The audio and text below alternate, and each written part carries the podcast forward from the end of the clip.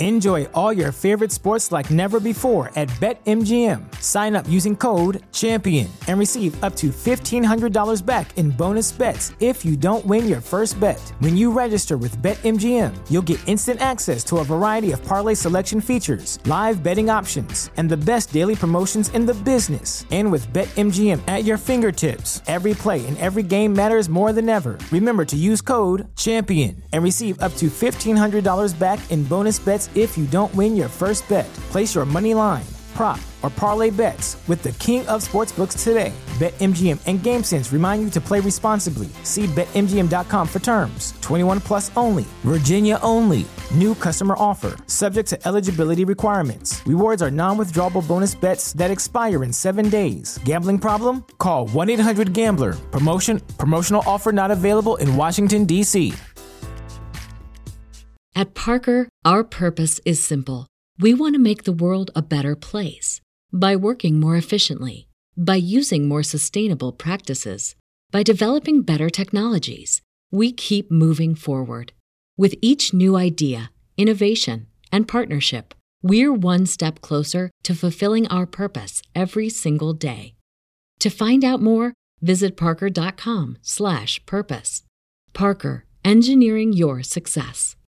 Hello plant people, how are you guys doing today? If you're new around here, my name is Ashley and I'm a soil scientist. On this channel I like to take that science and apply it to all things plants and today's video is my solicited, unsolicited advice on Jess from Roots and Refuge's soil situation. So this was brought to my attention by several of you guys via Instagram, YouTube, you name it, saying I needed to watch Jess's last two videos because she's having a soil issue and they thought I would be interested in watching it all the way to I'm having something very similar to this. What the heck is going on? And her first video, she kind of just shows the issue um, and how it's represented in the plants. And then her second video, she goes into a bit of a rant about how she's upset with the direction the industry, in particular soil industry, is going. And it's I mean, completely justified. Gardeners of that scale in particular put a ton of time but money into gardens. So for it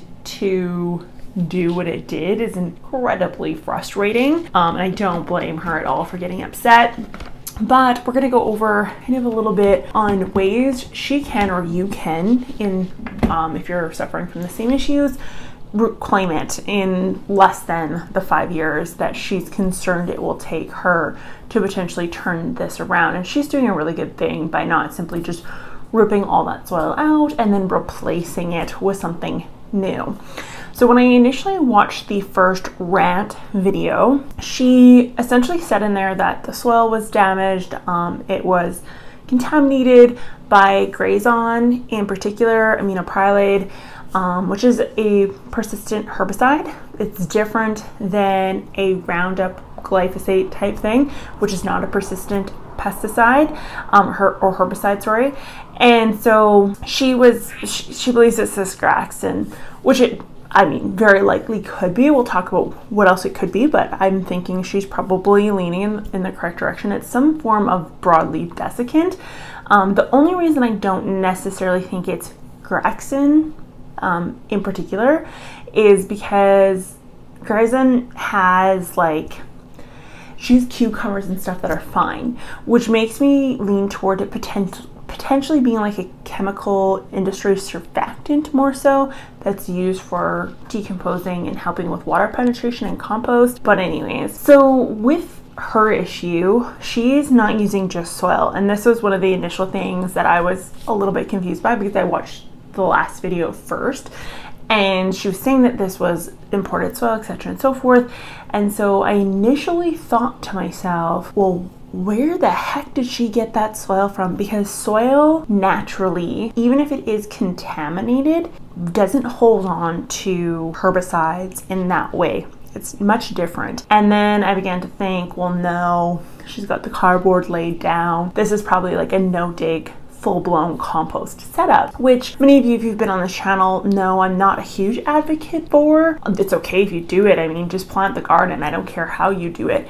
It's just not the method that I like. And we're actually running an experiment over on Mind and Soil's YouTube channel where we are going from a no dig compost garden to a soil garden um, just to see how it affects some things because his soil tests, which are essentially soilless tests. If you're using straight compost, you're not working with soil at that point. Um, we're showing very bizarre values in micronutrients, um, macronutrients, soil pH, organic matters, that sort of thing. So um, she is, for all intents and purposes, growing in a soilless medium. She's growing in straight compost, and she brought this in. She imported it in from somewhere in bags. And the company's been made aware of the issue. Um, they've reached out and they're going to help her reclaim it. I think that the company, from what I heard in the second video, is on the right path, but there are some other things that she tried to give a shot here. So, first off, it could be this Grazen or Graxin, whatever, however you want to pronounce it. Um, it could be the aminopyralid uh, persistent herbicide in that compost. That is the issue. And that wouldn't surprise me because what happens is when aminopyralids or persistent herbicides are sprayed onto a plant material and then that plant material is then composted it amplifies over time and i have an interview coming out fingers crossed next week where i'm talking to a natural resource management uh, professional from the uh, peat industry. I interviewed him, and in it, I asked the question, you know, what about the big movement of gardening in straight compost? And he said he always shies away from that. And industries um, involved in food production on a large scale also will shy away from using straight compost.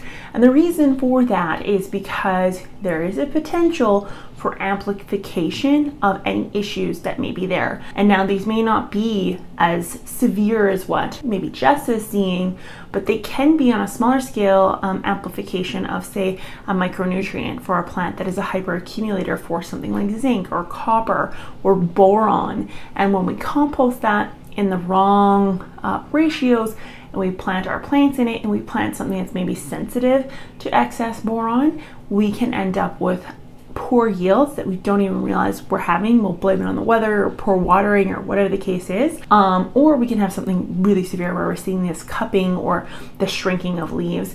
And so that's why I always say at least a 50 50 mix if you can. And that's what I prefer, and that's what I advocate for people to do as well. Now, with that being said, there is potentially another cause for this, and it could be chemical surfactants used in the composting process. So, when you look this up, it's becoming more and more common, actually, oddly enough, where chemicals are being used on compost to help with the decomposition process.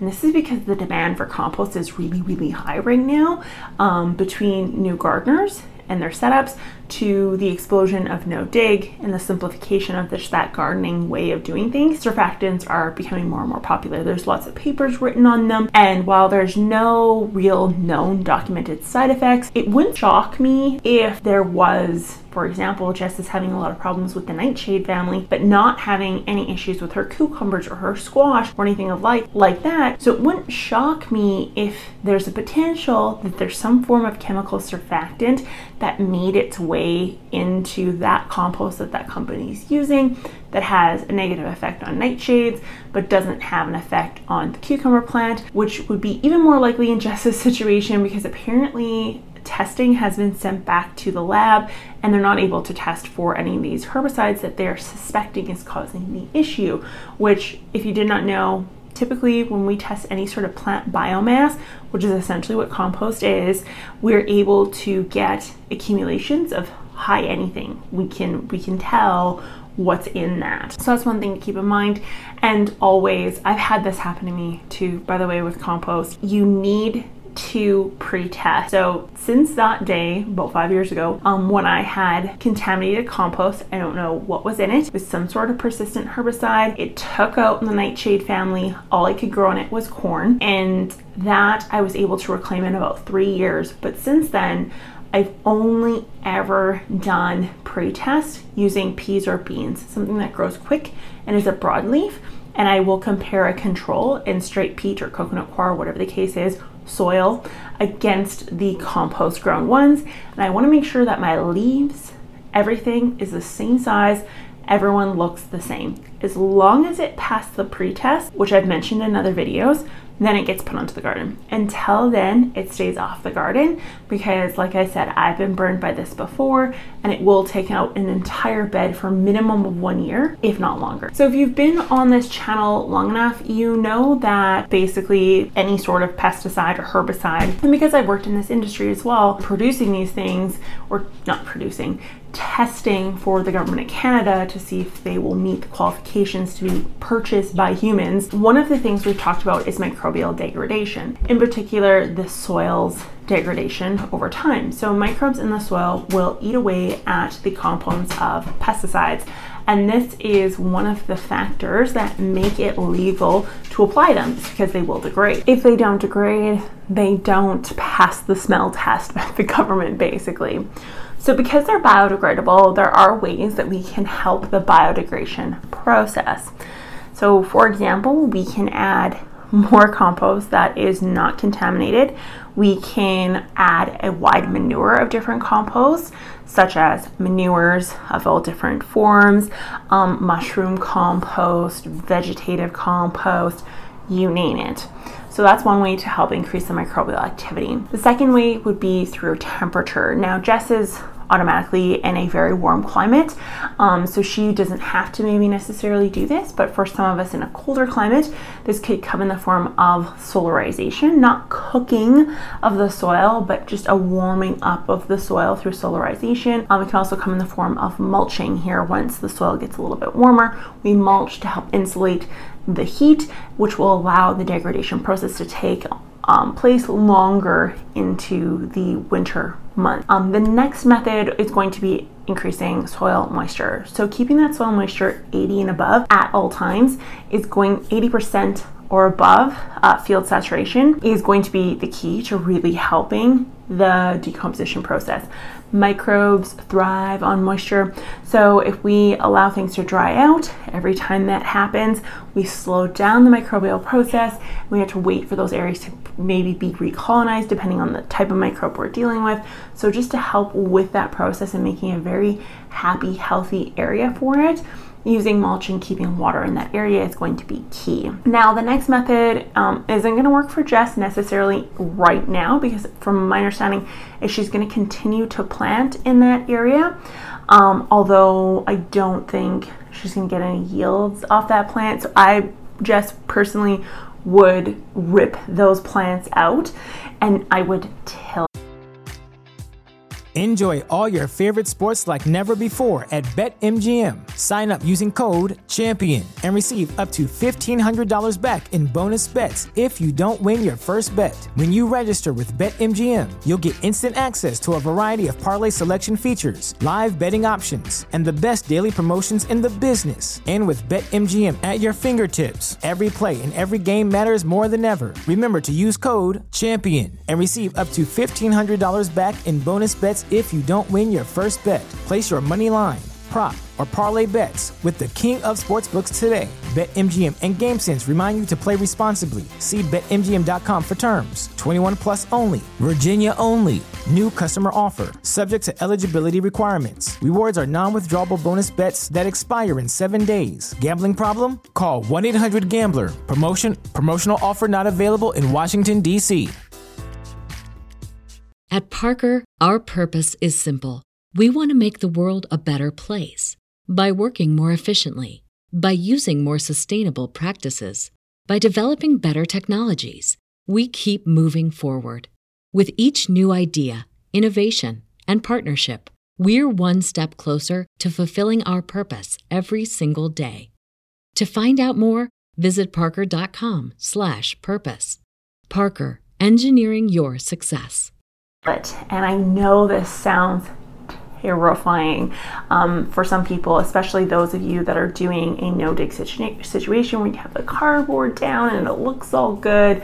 Um, but the truth is that aeration and air being introduced into that area is going to amplify the microbial process. So if she aerated it just with a pitchfork on the surface level and didn't touch the soil, but just uh, moved the compost in general, that's going to help with air infiltration, oxygen infiltration, which microbes really like and it really gets them going. This is why when we till, we usually see really amplified growth that first year. When we first lay down compost in a no dig system, we really see rapid growth, and it's because of that aeration um, taking place but she can also do a method of aeration combined with dilution. So she could till that compost, remove the cardboard, and then till, or she could leave the comp- cardboard in place. I mean, all intents and purposes, and then till that compost layer into the soil layer below. I'm not sure what kind of soil she has underneath that,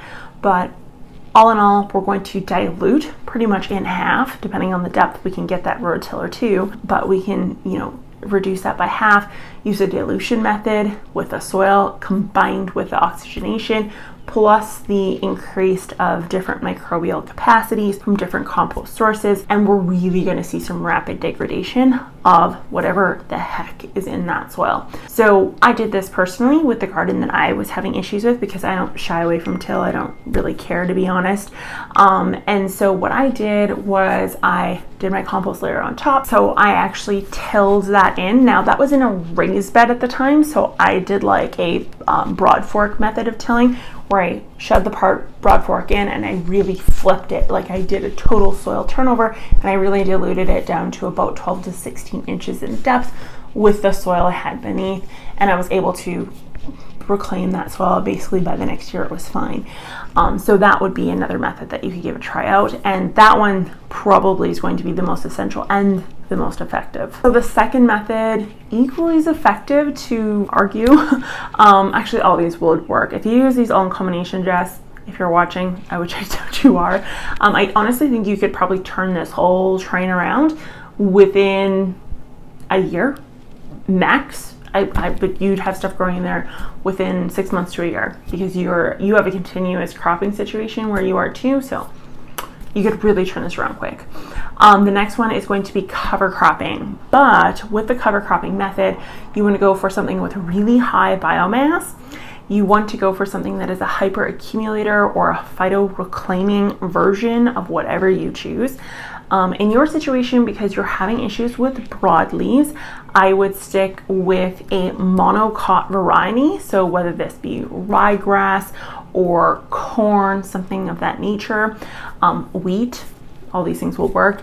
Sunflowers, while they sound like a good idea, may not grow as efficiently or as effectively in that soil. Not saying they won't, but they just may struggle a little bit um, because if it is a broadleaf desiccant issue, you don't want to put dicots in or, or broadleaves in. You want to stick with the monocot varieties. And then what you're going to do is literally let that thing grow and you're going to water it and you're going to treat it like it is the most expensive exotic tomato plant you've ever had in your life. You're to baby it and you want it to grow to excess. Once that is completed, you are going to want to cut down all the biomass. Um, not what you normally would do with a, a, cover crop where you would like fold it down and then solarize or kill it in that way. Um, you are going to cut it and then you're going to take all that biomass off your property and burn it, bury it, do whatever you have to, but you don't want to compost or do anything with it. You want to dispose of it. It is now considered reclamation biohazardous waste. You just get rid of it. And you can do this in between cropping seasons, but to be honest, right now with your situation, I would clear cut everything and then um, just start from scratch. And I would start with a, a, cover crop with a ton of upper biomass, just really cut it down. And I would talk to a local university and ask them for phytoreclaimers that are particularly predisposed, um, predisposed to taking up whatever potential nutrient issue or chemical issue you're having. So there's lots of different uh, crops out there and there's lots of different studies that have been made, but they'll know combination of your soil type with your zone, what variety of plant is best. So they will have probably a very specific variety of corn As humans, we're naturally driven by the search for better. But when it comes to hiring, the best way to search for a candidate isn't to search at all. Don't search, match with Indeed. When I was looking to hire someone, it was so slow and overwhelming. I wish I had used Indeed. If you need to hire, you need Indeed. Indeed is your matching and hiring platform with over 350 million global monthly visitors, according to Indeed data, and a matching engine that helps you find quality candidates fast. Ditch the busy work. Use Indeed for scheduling, screening, and messaging so you can connect with candidates faster. And Indeed doesn't just help you hire faster. 93% of employers agree Indeed delivers the highest quality matches compared to other job sites, according to a recent Indeed survey. And listeners of this show will get a $75 sponsored job credit to get your jobs more visibility at Indeed.com slash podcast. That's Indeed.com slash podcast. Terms and conditions apply. Everybody in your crew identifies as either Big Mac Burger, McNuggets, or McCrispy Sandwich. But you're the filet fish Sandwich all day. That crispy fish, that savory tartar sauce, that melty cheese, that pillowy bun. Yeah, you get it. Every time. And if you love the filet of fish, right now you can catch two of the classics you love for just $6. Limited time only. Price and participation may vary. Cannot be combined with any other offer. Single item at regular price. Ba da ba ba ba. it would work for this application. Which brings me into my second point about cover cropping is if you could get like a micronutrient profile from the company that did the testing, if they're testing for micronutrients, there is a slight possibility that it has nothing to do with pesticides. It has something to do with an amplification of something that's a hyperaccumulator being composted into that. Uh, maybe something that has boron um, hyperaccumulation in it. For whatever reason, it just took up a bunch of boron or aluminum, whatever the case is, and was composted into that. Which, if that is the case, then you would just purchase and sow the plant that has a high affinity for boron and then use that as the cover crop and then destroy it obviously in that case. But that's only if it's a micronutrient high bioavailability issue over a another issue which i mean your ph or your compost technically if it's you know alkaline or acidic could really you know amplify the bioavailability of something. And it's just all all things to think about. And the reason i say that is because her pesticide tests are coming back with nothing. There's no results on them which is odd to me which makes me think it, there's a potential that it's something else. So i think the next point um, that i'm going to make she did mention that she's doing this. And that is going to be biochar or charcoal preferably biochar so the use of biochar we've talked about before. It has a really high cation exchange capacity. It has the ability to hyperaccumulate different forms of toxins and micronutrients, you name it. So regardless of if it's a pesticide issue or if it's a potential micronutrient amplification issue or something in between like a surfactant issue, it won't matter because the biochar is just going to neutralize everything. Now, in an ideal world, you'd have a way of removing the biochar, um, and I haven't really seen any studies or experiments when it comes to reclamation on removable biochar sources, uh, whether that would be in the form of like a PVC pipe with like holes drilled through it filled with biochar that then would allow water soluble contaminants to then go into the biochar so it can be removed from the soil. Like, I mean, there's many different ways you could try to make a removable um, biochar contaminant because ideally it just would be entirely removed from the soil. So, what the biochar will do is it will sequester the toxin or the issue, but it won't remove it. So, it's always going to be there, um, and then theoretically over time, when the biochar decomposes, it, it could be released. But I mean, I've also been to soil forestry sites where we've dug down, uh, done soil profile digs, and there's biochar from a forest fire from 110 years ago. Just to put that into perspective, this stuff just doesn't simply decompose incredibly easily. So, I mean, it's up to you. And the last one is organics, organics, organics. Now, this is just kind of a combination of all of the above um, points from increasing microbial densities, um, diversities, increasing water holding capacity, just dilution of the whole system, taking a poor um, compost and mixing it with a bad, a good compost. naturally will dilute the system. So maybe the intensity of the product present won't be as high. Um, and then just overall being able to plant in a zone above a potential other organic source along with cation exchange capacity increases you name it you name it you name it. I mean the list goes on and on. So if you used all these things in combination you'll be able to come back from contaminated soil or bad soil or poor soil. Um, but keep in mind you're not growing in soil at this point. You're growing in a soilless medium essentially is what's happening. So incorporating it into a soil that naturally is a buffer is really going to help with this. Um, just in general, this is why I plant in soil personally, is what I enjoy. I know how to manage it. There's no curveballs with soil. It just does its thing, in my opinion. But yeah, you can come back from it. It's possible. I've, I've come back from it, but I've had the same thing happen to me as well. It's incredibly upsetting. So I totally understand. The fact that she didn't cry in that video is shocking because when it happened to me, I bawled my eyes out because it literally took out 24 tomatoes on like, and that was like one of my primary beds. Anyways, long story short, it's an absolute pain in the butt. It's absolutely heartbreaking, but it's really quick and easy to turn around. Organic material, diversity in microbes, feed them microbes. Now, if you want to feed the microbes, I would do like compost teas algae, fertilizers, molasses, honey, you name it. Mix it all in. It's all good.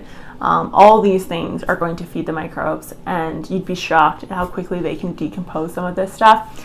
Aeration is going to be key.